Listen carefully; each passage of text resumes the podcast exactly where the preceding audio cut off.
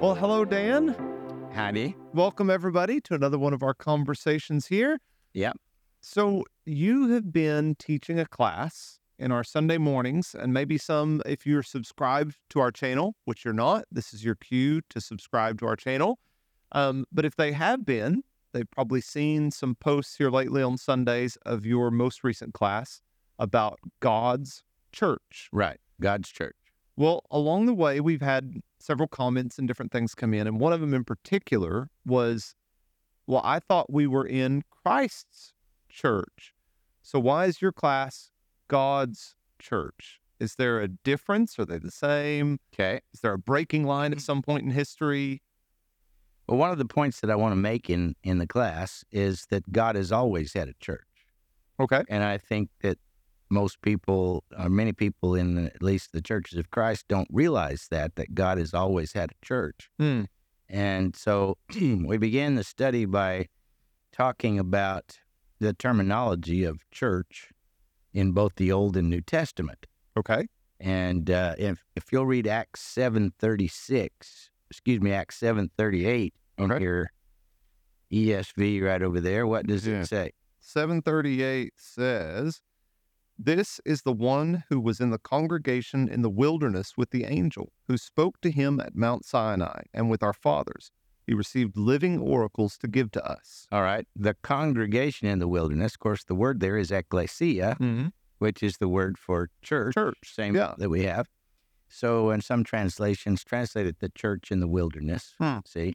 And he's obviously talking about the Israelite people in ancient times. In Hebrew, there are two different words that refer to this idea of a congregation, a group of people, an assembly of people.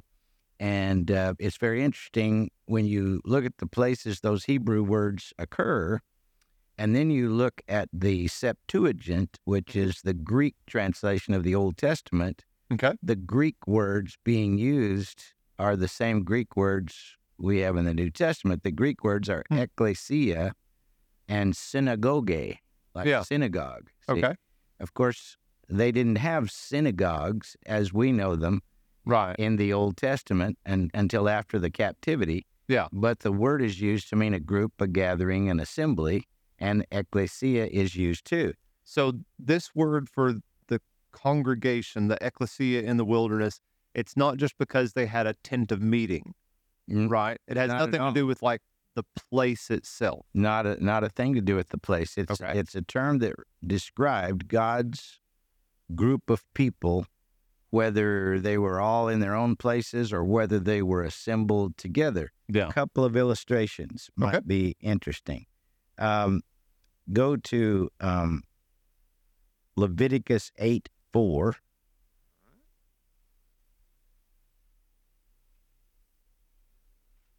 Leviticus 8, verse 4.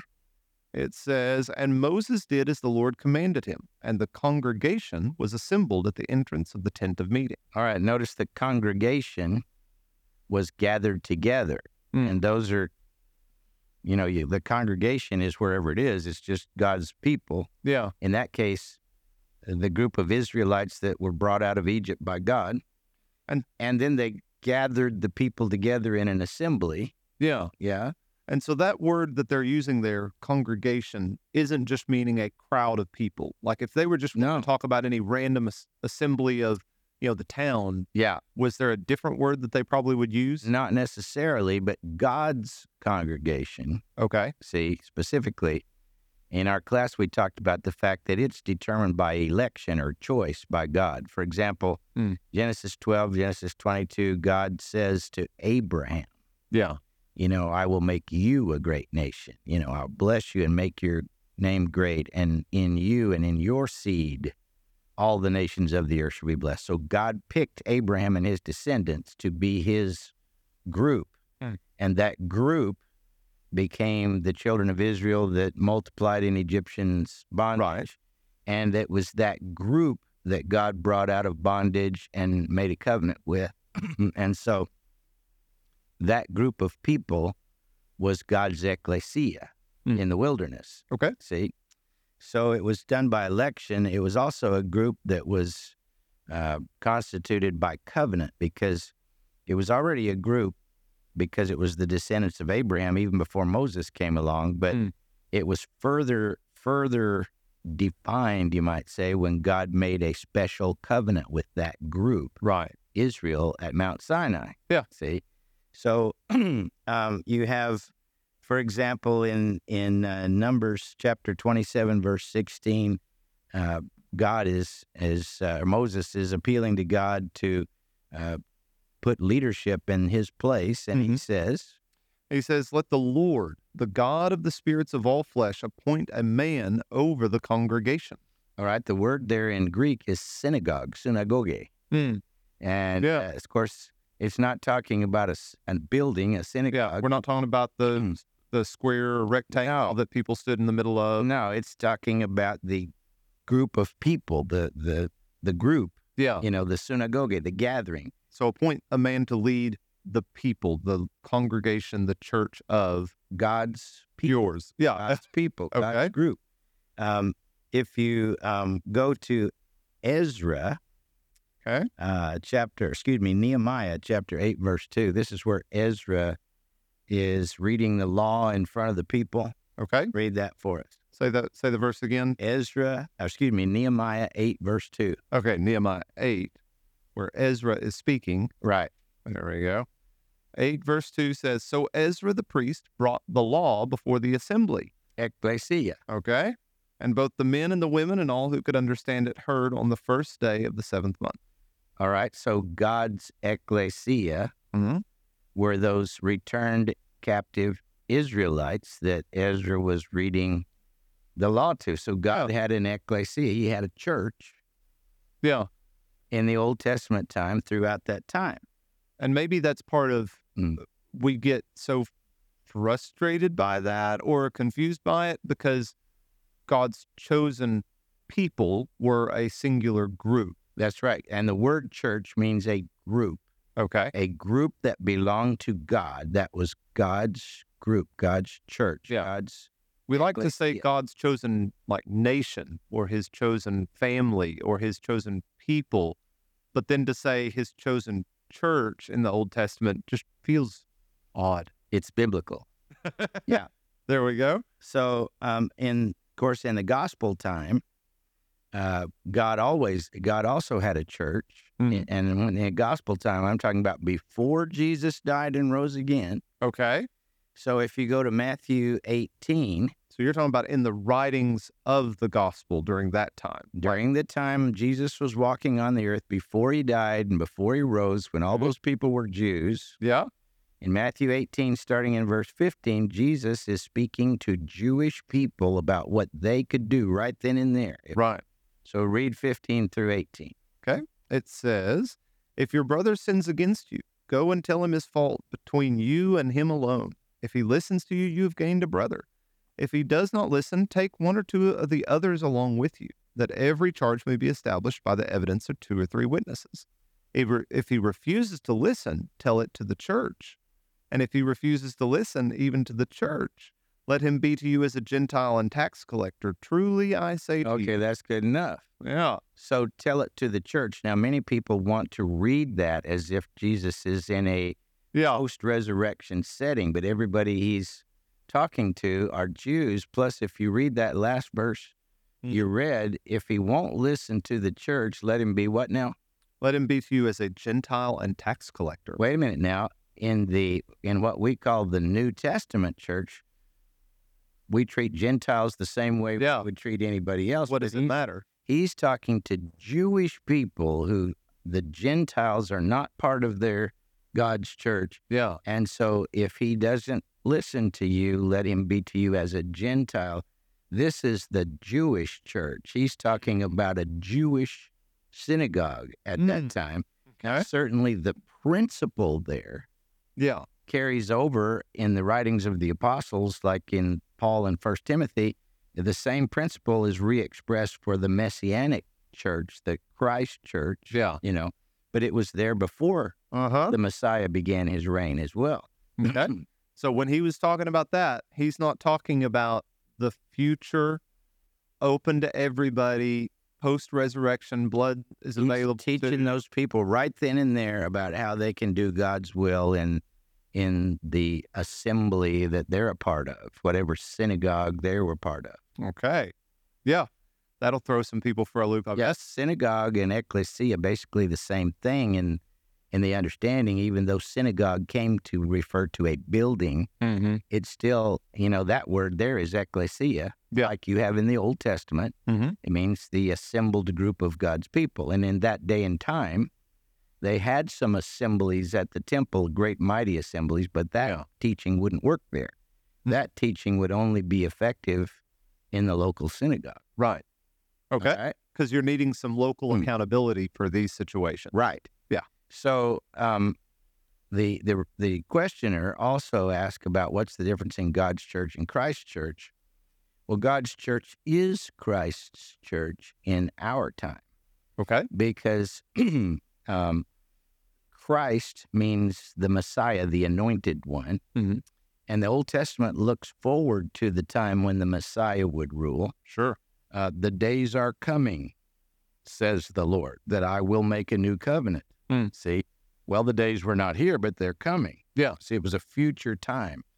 In these last days, God has spoken to us by His Son, Hebrews 1:2. Mm. See, and the Messianic age is spoken of in Old Testament terms in Hebrews 2, verse 5, the world to come about which we are speaking. Yeah. So from the Old Testament perspective, the Messianic age was the coming age. Mm. See? Okay. In Hebrews 6, 2, 3, he says, if after we have been enlightened. I'm getting there. Hebrews 6, verse 2 and 3. Verse, wherever it starts, if after we have been once enlightened and have tasted of the heavenly gift. There it is in the middle of verse 4. Yeah. 4. Who have tasted of the heavenly gift and have shared in the Holy Spirit and have tasted of the goodness of the Word of God and the power of the age to come. The powers of the age to come. Yeah. See, Christians now have already tasted of the powers of the age to come. Mm. But the age to come is the Messianic age from the view of the Old Testament that they're quoting. So the coming age arrived with Jesus Christ and His reign as Messiah. Okay. So in the Pentecost sermon, Peter proclaimed Jesus, the risen Jesus, as Lord and Christ, Messiah. Right. And that He's reigning at the right hand of God, see? Huh? So those that accepted that message became part of the Messianic church, God's church under His Messiah, His anointed one, His Christ. Okay. See? So it's not that there becomes this dividing line and Christ wrestled away God's church from Him, and He said, it's mine now. It's God has appointed Christ to be the head of His church. So it's not God's church. So all of those faithful Israelites that understood the promises of the Old Testament and accepted God's Messiah when He came, they simply accepted God's plan for God's church. Yeah. And God's church today is the church over which Christ reigns because God placed Him.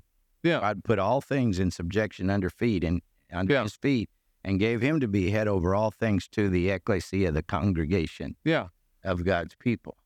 So then kind of getting to the questioner's kind of core concern, if we were to say we're part of God's church, like right now, if I said, well, I'm part of God's church. Or the church of God. Yeah. Is that out of order? Is that meaning something different than part of the church of Christ, Christ's church? Paul wrote to the church of God, which is at Corinth, to all those that are sanctified in Christ Jesus, called saints. Yeah. So if Paul could write to the church of God at Corinth, we are the church of God here in Paducah at Broadway or wherever you all are out there. Yeah. So they shouldn't be seen in conflict with one another? Not a bit. Okay.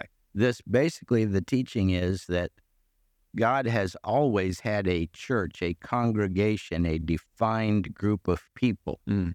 And God's eternal plan and God's covenants that He has offered have defined that group of people throughout history. Yeah. And in our time, that group of people are those that are subject to the Lord Jesus Christ. Yeah, which is why we tend to identify more as Christ's church, because we're looking at it as through all these New Testament passages where Christ has been appointed the head of the church. But if we think of the fact that the church never existed, God's group of people never existed, we're missing the point mm-hmm. that God has always had his group of people, and that the Messianic church is simply the eternal purpose of God coming to fruition in the time of Jesus Christ. Mm.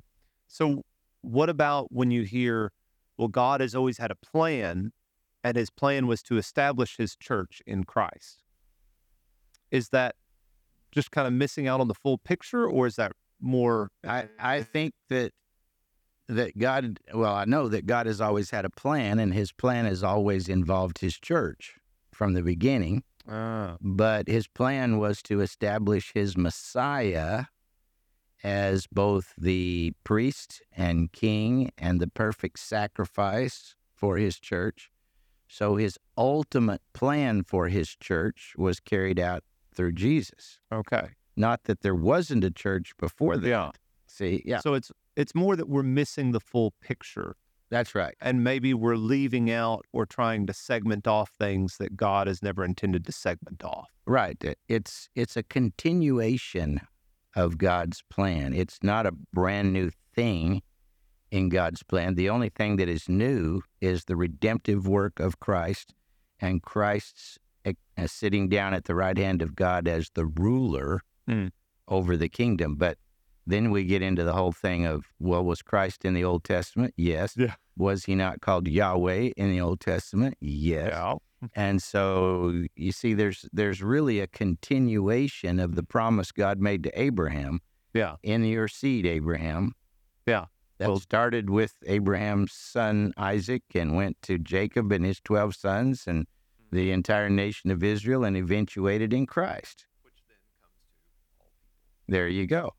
In thy seed, all the nations, all the Gentiles of the earth. All right. Maybe some things to think on for a little bit. Yeah.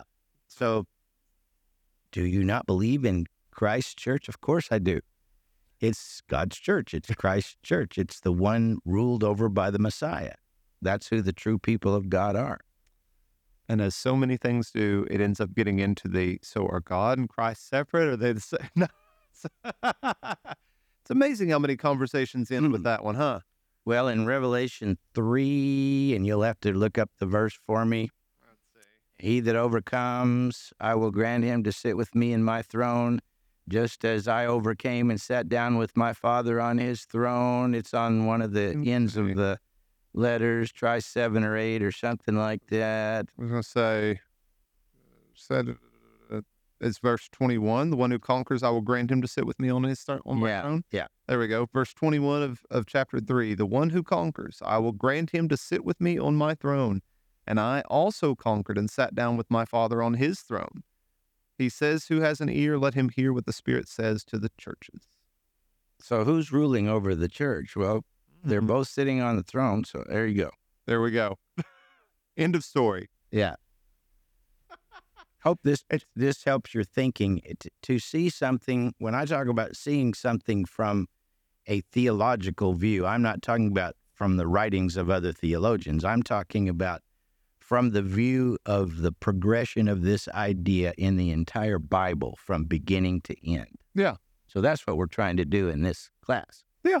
So hopefully this kind of addresses that part that you haven't covered specifically, but you've kind of been showing the overarching. So this kind of distills it down into one little lesson. So whether you're following along with the class, or maybe this helps you be inspired or go, maybe I should check out that a little deeper. We hope that you will. Yep. We'll put some links to it and everything in the comments and such. But for now, thanks for your time, Dan. Thanks for all your time out there. And we hope to see you again at our next episode. Have a great day. See y'all.